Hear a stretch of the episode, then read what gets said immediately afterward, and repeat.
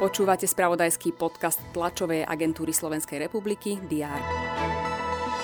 Česko zasiahla tragická streľba na Filozofickej fakulte Univerzity Karlovej v centre Prahy, kde útočil strelec.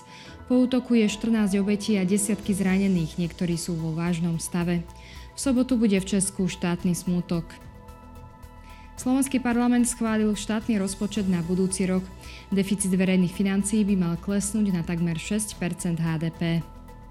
To sú niektoré z udalostí, ktoré priniesol včerajšok. Redakcie TSR budú mapovať všetky aktuality aj v piatok 22. decembra. Vitajte pri poslednom diári v roku 2023.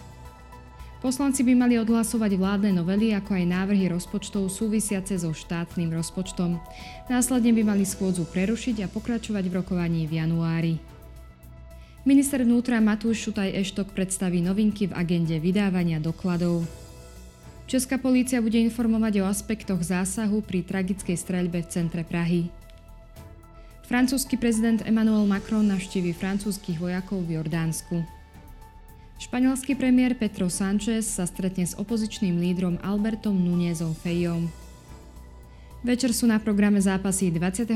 kola hokejovej Typos Extraligy.